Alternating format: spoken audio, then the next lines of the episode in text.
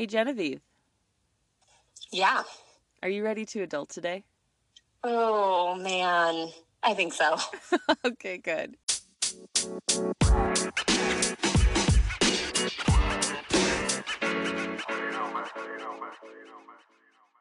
We're recording our 15th episode.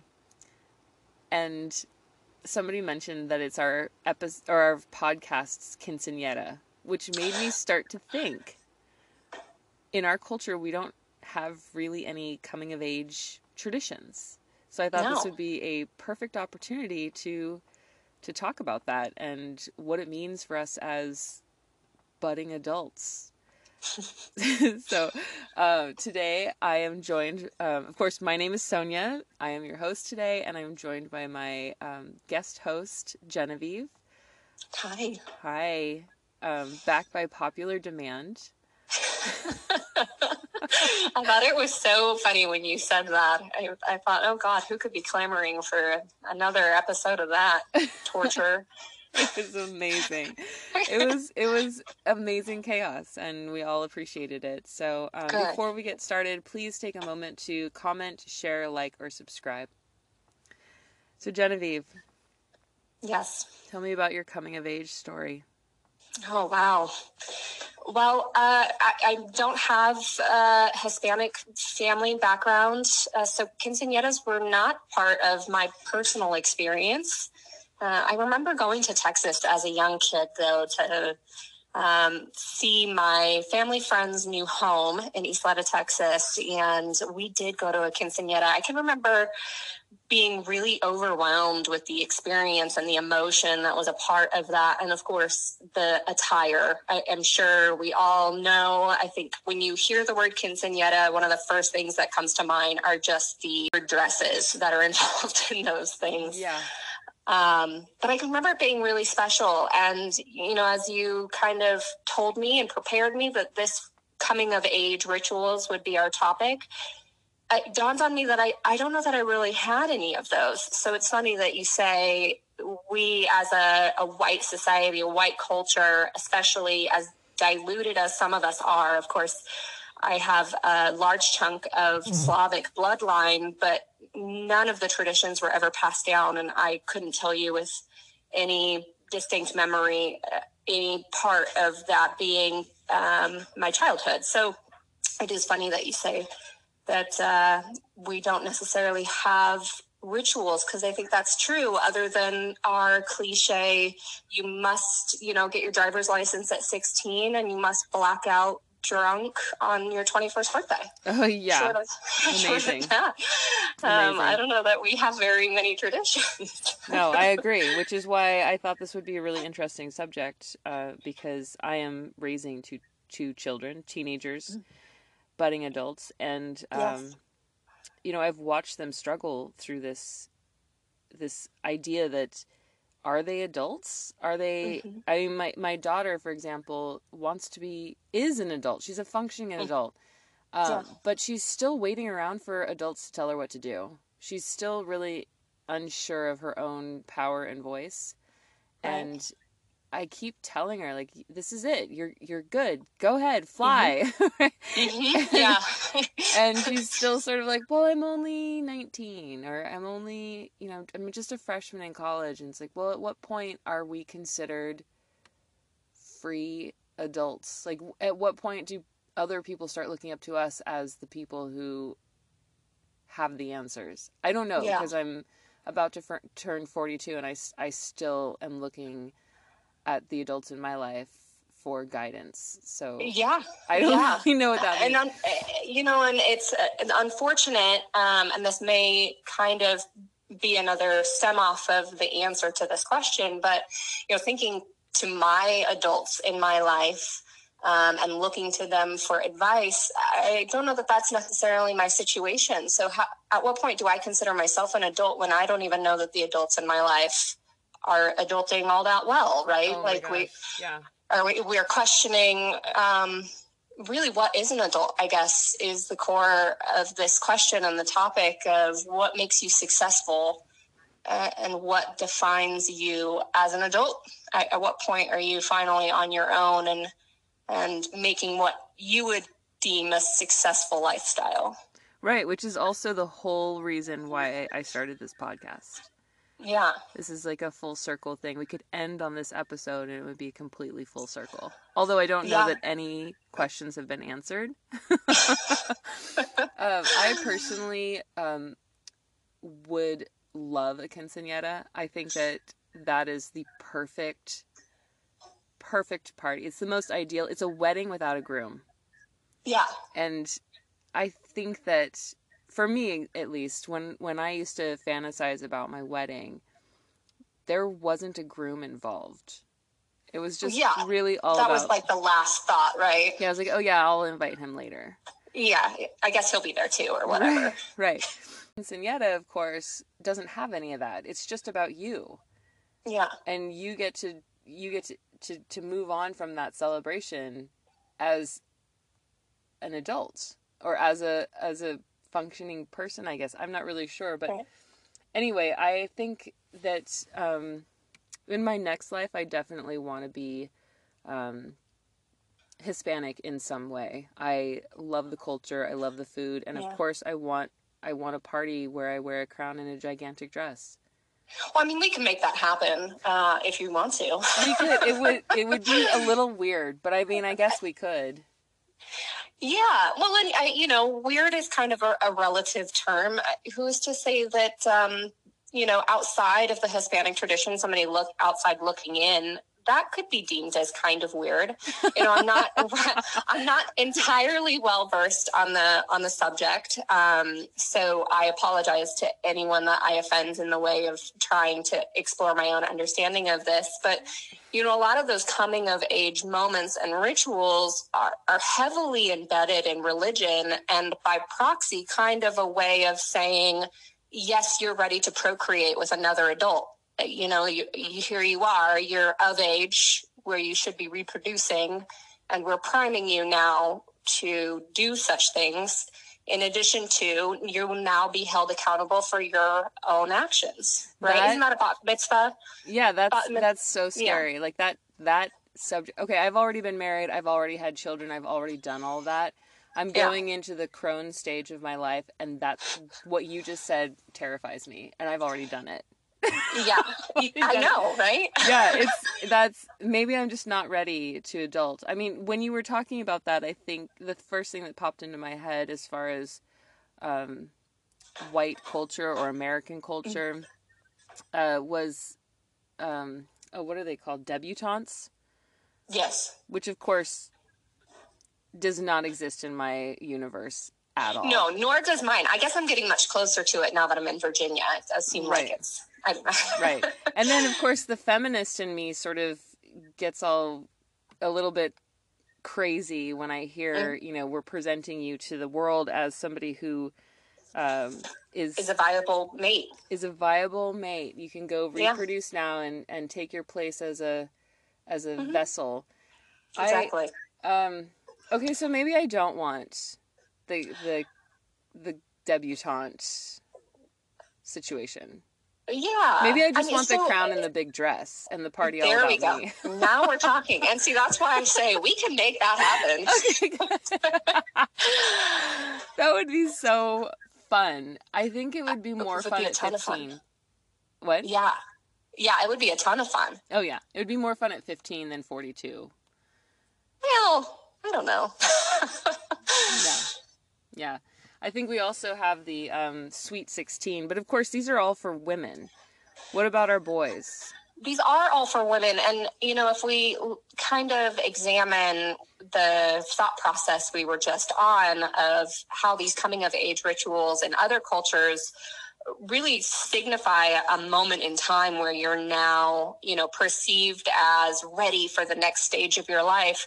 Sweet 16 and turning 21 and none of those things, albeit rooted in tradition, so I guess you could deem it a ritual, certainly does not have the same, presence and symbolism that quinceañeras do and bat mitzvahs do. And we're just kind of saying, okay, you're legally allowed to drive, so get behind a dangerous vehicle. Yeah, you're legally allowed to drink, so do it to excess until you hopefully don't want to do it as much after that point. Right. You know?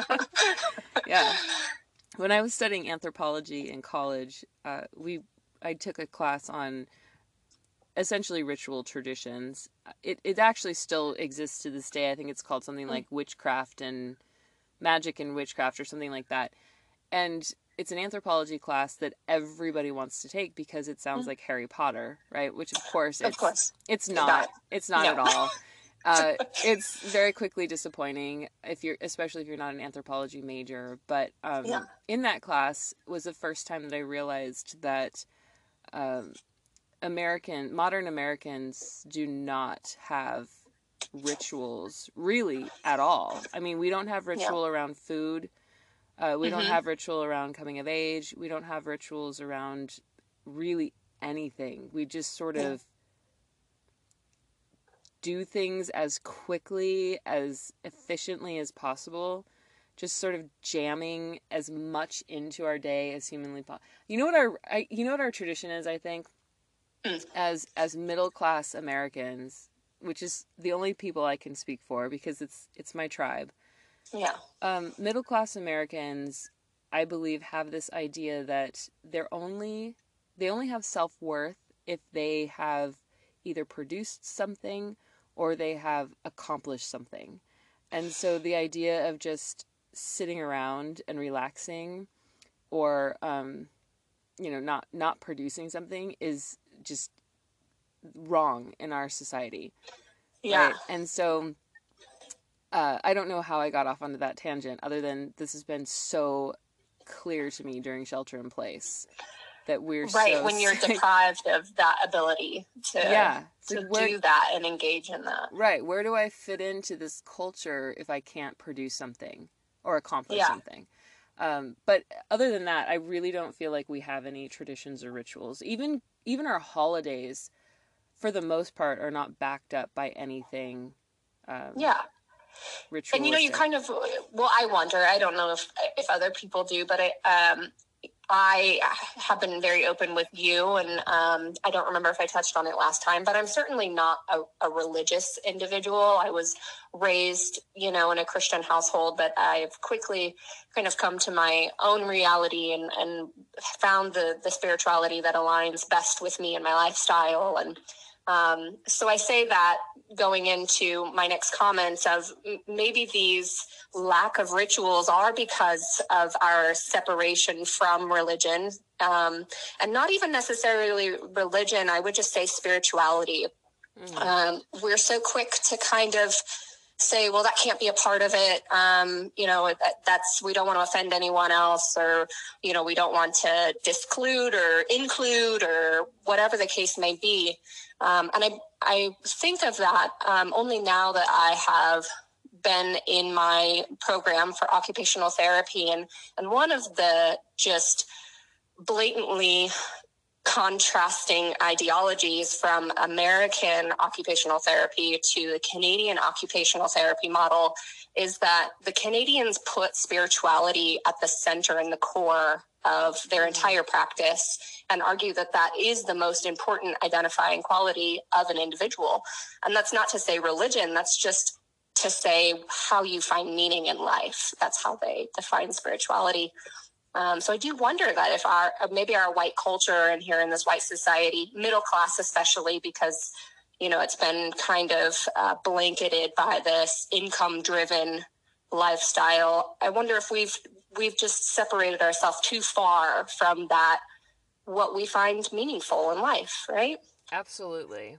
Which is also a bit triggering for me because, like you, I do not subscribe to a specific religion. I believe that I'm a spiritual person, and I do practice spirituality, and I have a relationship with God. But as far as being a religious person, I'm absolutely not. And so religious traditions are not something that I partake in.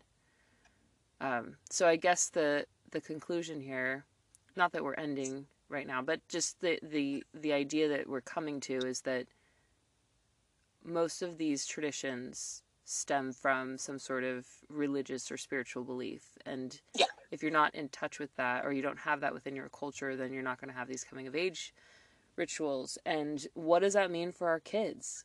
I believe. And how do we substitute that? And should we? Is it something that's required of them to feel like they have stepped into that next chapter of their life?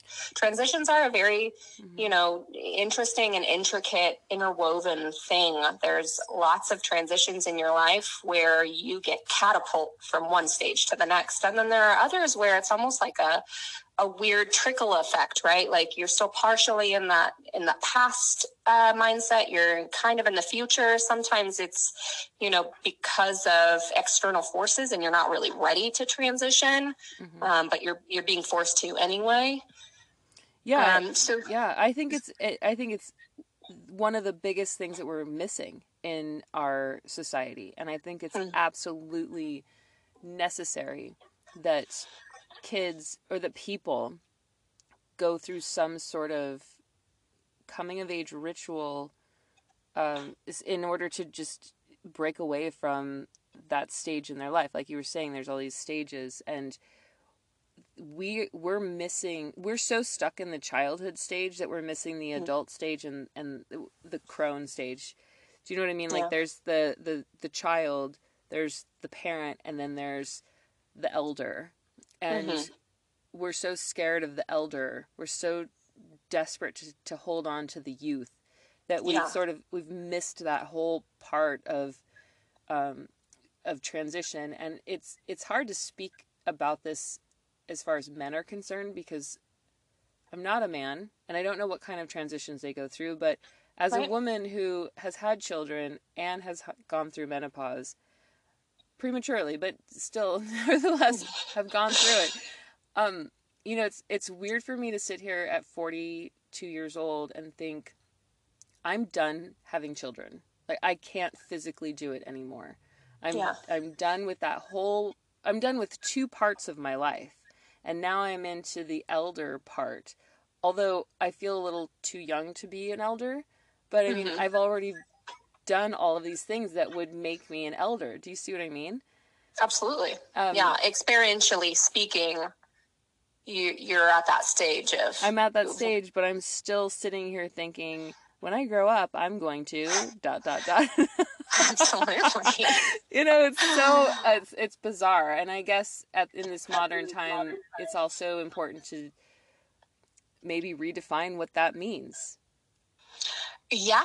I think you just kind of opened up a Pandora's box, so to say, by bringing that up. But, while you're talking and while we're discussing this topic, I can't help but to circle back to that idea of these coming of age rituals being a sign to the rest of society that you're ready to progress, albeit as an adult, but really to couple up, to procreate, to be judged, as an individual. And now that our entire culture has shifted as much as it has, where, children aren't necessarily getting married off and leaving the home right away. And we've really encouraged and pushed college, which in most situations, 18 to 25-year-olds without a job going to college full-time are not in a position to live independently and be an adult on that type of adulting level. And, if you never get married because that's not something that is in your lifestyle or aligns with your viewpoints or something that you just don't desire to be fulfilled, then where does that put you if society has always defined adulting as partnering up, settling down, and being financially stable? Then where do you fall in that spectrum? Right. Yeah. Well, I think that, I think this is a lot heavier of a topic than I anticipated it being. there's a lot. That may be my fault. Yeah, you caught me at a really weird shelter-in-place state of mind. We've been thinking way too much. We need to go back to work. Way too much. Yeah. Yeah. Like we all know, I have two kids, and it's been interesting to watch them go through these different stages in their life, and because there aren't any specific coming-of-age moments, it's just been sort of an organic go of it. It's just been sort of like, oh, now my son's doing this, and this is when he's claiming his independence, and this is when he's fighting with his dad, you know, and I remember at one point I thought to myself, he's going to start fighting with his dad around 16, 17 because all kids do. Mm-hmm. And then, of course, I never mentioned it, but he turned 16 and he started to butt heads with his father. Yeah. And it was like this moment where there's nothing wrong with either one of them. And they have a strong relationship, but it's just this breaking away moment. You know, like, I'm a man. You don't have to tell me what to do anymore. Mm-hmm. I have my own ideas. Yeah. I have my own viewpoints. And how I want to be treated. Yeah. And it's very bizarre to watch because, of course, my son and I have a very different dynamic. And so I can step back and watch this happen and think, oh, that's interesting. Yeah. That's an interesting fight. My daughter and I haven't done this yet. I keep waiting for it because I know it's going to happen.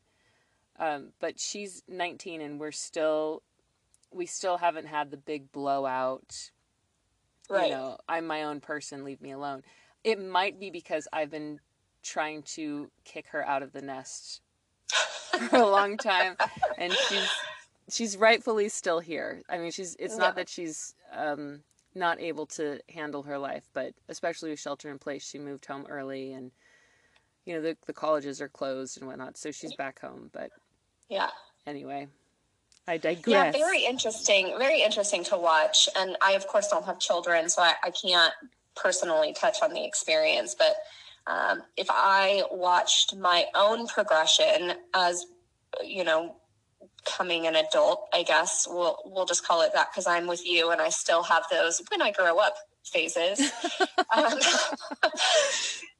You know, I think one of the biggest shifts that I had, and I actually had it fairly recently, you know, I'll just kind of on a side note, in the midst of this sheltering in place, we all go through our own kind of mental health ups and downs, but the importance of seeking out resources is just, I can't even communicate how important that is. And a couple of years ago, I ended up finding a therapist that really worked with me. We just clicked. And I don't know, you know, how much therapy or counseling you've sought in the past, but just like any relationship and friendship and having someone in your life, it kind of takes a lot of filtering, you know, mm-hmm. you don't always meet your best therapist right away. But I did a couple of years ago. And if I were to kind of evaluate that pivotal moment in my life where I felt closer to what I would consider adulting, it was when he really allowed me to start sitting with my own emotions and being the evaluator of my own behavior. Yes. You know, you kind of touched on the fact that your children are always coming back to you saying, well, what should I do? Or should I have done it differently? Or how did that go? Did I do it right? That sort of thing. I feel like that shift where you can do that intrinsically and do self-assessments is kind of that moment when you're that much closer to at least what I would define as adulthood. And that, for me, was, you know, about 2 years ago. I absolutely love that. I love that you just put that into words so clearly because I feel like that's absolutely accurate. And I'm at a place in my life right now where I feel more like an adult than I ever have before. Mm-hmm. And it's because I'm not going to other people for validation as much as I have in the past.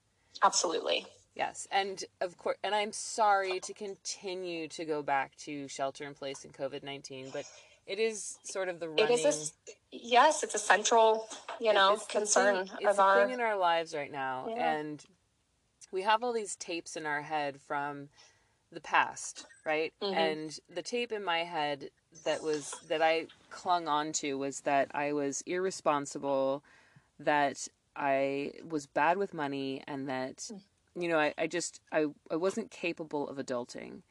And when this whole COVID-19 started taking place and we heard that China was shut down, mm-hmm. I immediately thought of our trade routes and got sort of propelled into this survival moment where I knew I was going to have 2 kids to take care of and 2 dogs And I needed to figure out how to stockpile whatever it was that I needed, because I didn't know how long this was going to be, right? Yeah.